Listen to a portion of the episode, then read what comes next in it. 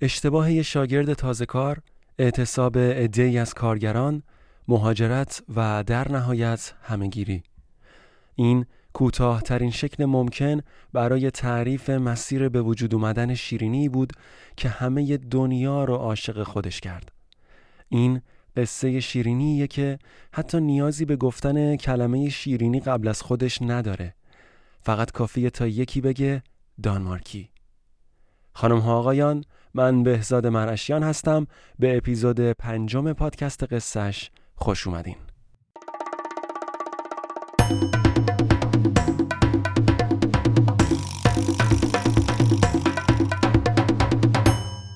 شیرینی دانمارکی.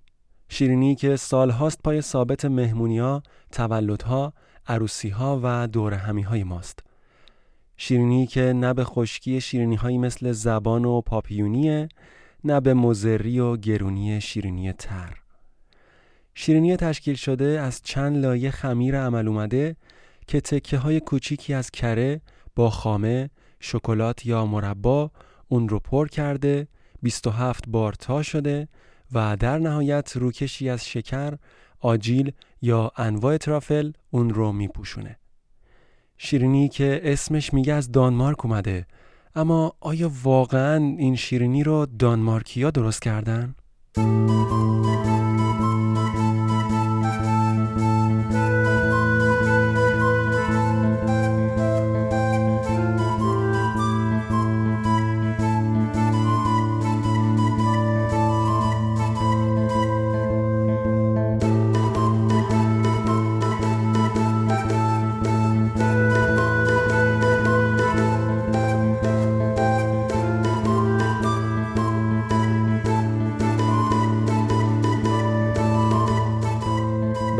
فهمیدن این موضوع باید بریم به دانمارک سال 1850 جایی که کارگران نانوایی ها بعد از اینکه ماها تلاششون برای اعتراض به میزان حقوق دریافتی که داشتن به نتیجه نرسید تصمیم می‌گیرن تا این اعتراضات رو تر کنن و این بار دست به اعتصاب بزنن. پس از یه روز صبح دیگه سر کارشون نرفتن. و اینجوری شد که دانمارک با مشکل بزرگی برای تهیه نان و شیرینی مورد نیاز مردمش مواجه شد. و جالب اینجاست که مسئولین دانمارک به جای اینکه خواسته های کارگرانشون رو بپذیرن و مشکل رو برطرف کنن تصمیم می‌گیرن تا یه سری نانوا و شیرینی پز رو از کشورهای دیگه از جمله اتریش بیارن. کارگران اتریشی هم وارد دانمارک میشن تا کارشون رو شروع کنن. اما اینجا یه مشکل وجود داشت.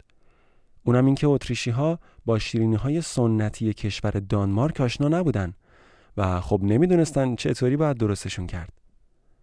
از اونجایی که زمانی هم برای یادگیری پخت شیرینی های سنتی دانمارک نداشتن میرن سراغ همون شیرینی های خودشون و شیرینی های اتریشی درست می‌کنن. از جمله شیرینی هایی که اون موقع اتریشی ها تو دانمارک درست می‌کنن همین شیرینیه که ما در حال حاضر بهش میگیم شیرینی دانمارکی. این شیرینی بلا فاصله همه جای کشور طرفدار پیدا می‌کنه و کلی ازش استقبال میشه.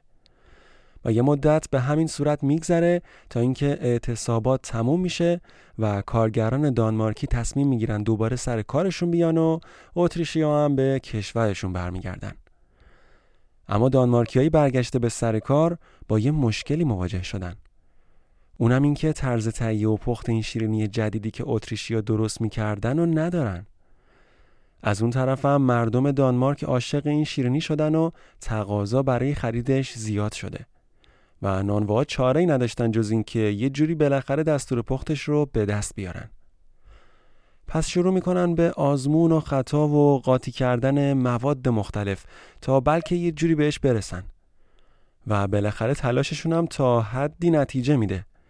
این که میگم تا حدی به خاطر اینه که دقیقا همون شیرینی که اتریشیا درست می‌کردن نبوده. یه خورده فرق داشته.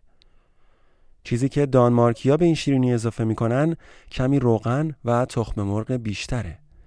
بله و به این ترتیب شیرینی که اسمش شده بود شیرینی وینی خوشمزه تر از قبل توی همه نانوایی های دانمارک شروع به فروخته شدن کرد. بعد از اون چیزی حدود پنجاه سال این فقط دانمارکیا بودن که از این شیرینی لذت می بردن. تا اینکه اوایل دهه 1900 وقتی که سفرها به آمریکا رونق گرفت و دانمارکی های زیادی به آمریکا مهاجرت کردند شیرینی دانمارکی کم کم در مسیر جهانی شدن قرار گرفت. بین دانمارکیایی که به آمریکا مهاجرت کردند فردی بود به نام لوریس کلیتنگ. این آقای لوریس کلیتنگ نقش مهم و مؤثری توی ترویج و همهگیر شدن شیرینی دانمارکی تو آمریکا داشت. به خصوص بین سالهای 1915 تا 1920 به طوری که حتی در جشن ازدواج وودرو ویلسون 28 مین رئیس جمهور آمریکا که در دسامبر 1915 برگزار شد از مهمونها با شیرینی دانمارکی پذیرایی شد. خب پس اتریشیا اولین کسایی بودن که شیرینی دانمارکی رو درست کردن؟ نه. اتریشیا از کجا یاد گرفتن؟ الان بهتون میگم.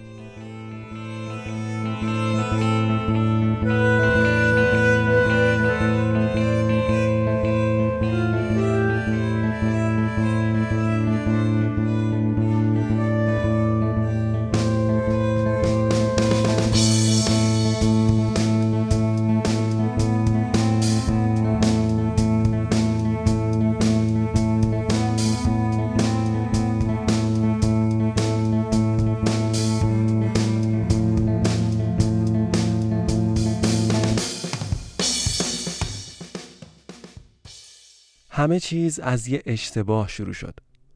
تو فرانسه اوایل قرن 17 میلادی توی نانوایی شاگرد تازهکاری بود به نام کلودیوس گلی. یه روز صبح که کلودیوس داشت مثل هر روز خمیر را آماده می کرد دید که فراموش کرده به آرد کره اضافه کنه. بنابراین تصمیم گرفت برای جبران همینجوری یا چند تا تیکه کره رو داخل خمیر بذاره.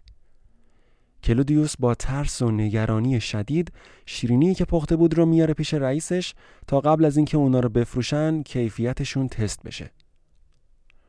رئیس اولین شیرینی رو بر میداره و تو دهنش می‌ذاره و از تعجب چشماش گرد میشه. کلودیوس که منتظر بود بابت این اشتباهی که مرتکب شده کارش رو از دست بده و اخراج بشه در کمال تعجب می‌بینه که ظاهرا رئیس از شیرینی ها خیلی خوشش اومده. و تازه داره چند تا از همکاراش رو صدا می‌کنه که اونا هم بیان و شیرینی که شاگردش درست کرده رو امتحان کنن. اونا هم میان و امتحان می‌کنن و خیلی هم خوششون میاد. و اعتراف می‌کنن این سبکترین شیرینی بوده که تو عمرشون خوردن. اون روز چند نوبت دیگه هم کلودیوس از شیرینی های مخصوص خودش درست کرد و هر بار خیلی زود همه شیرینی ها به فروش رفت. کلودیوس گلی که بعد از اون روز کلی معروف شده بود و شیرینیهاش سر زبون افتاده بود سال 1622 کافه خودش رو تو پاریس راه میندازه و شیرینیهاش رو اونجا سرو می‌کنه. چند سال بعدم یه کافه دیگه این بار تو فلورانس ایتالیا راه میندازه و اینجوری میشه که دستور پخت شیرینیهاش از ایتالیا به اتریش و بعد هم که به دانمارک می‌رسه.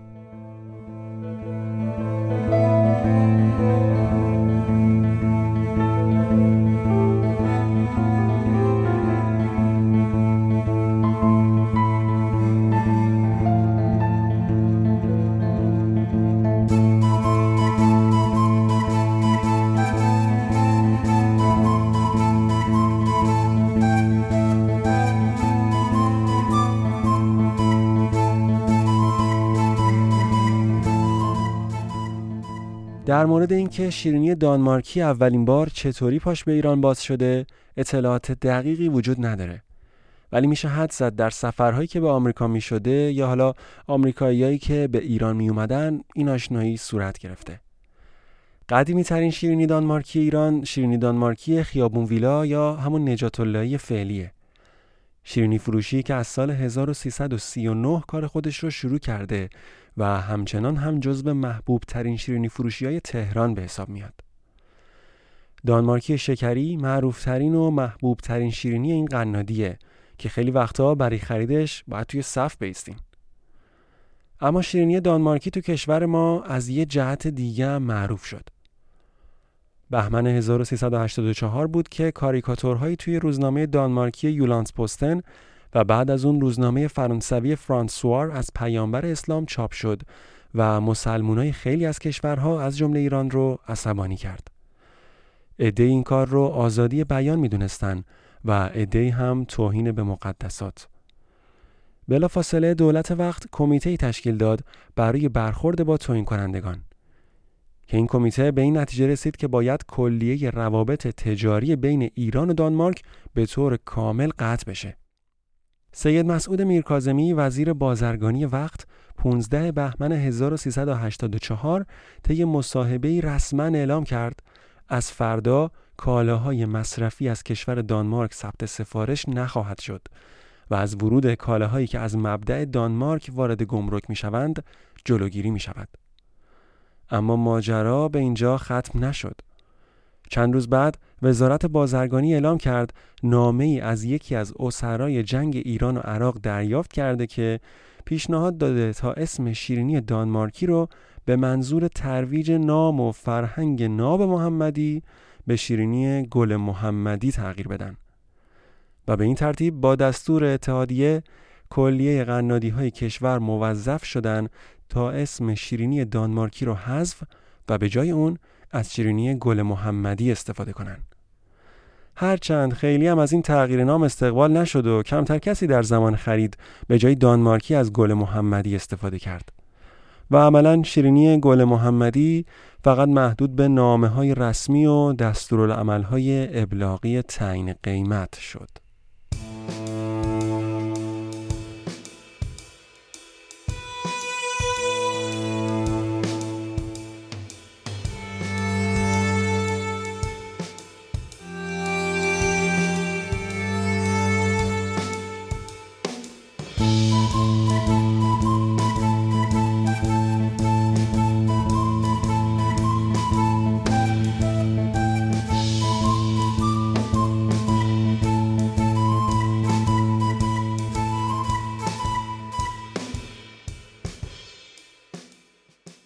مواد تشکیل دهنده شیرینی دانمارکی همه جای دنیا یکسان نیست و توی هر کشوری با توجه به ذائقه و سلیقه‌ای که دارن نمونه های متفاوتی از شیرینی دانمارکی رو میشه پیدا کرد.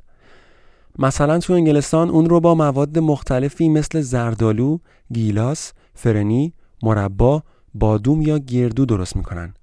سوئدیا خیلی به شیرینی دانمارکی که با فرنی وانیلی پخته شده باشه علاقه دارن. البته از شکلات یا پودر شکر هم استفاده می‌کنن. یا توی آرژانتین اون رو با ژله به یا شیر جوشونده شیرین درست می‌کنن.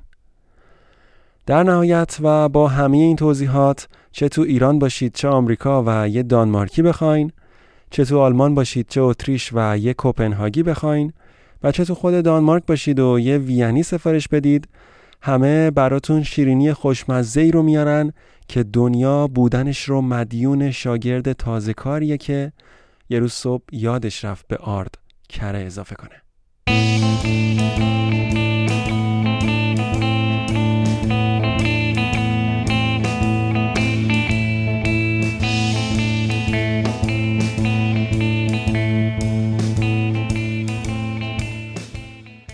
خب رسیدیم به پایان این اپیزود.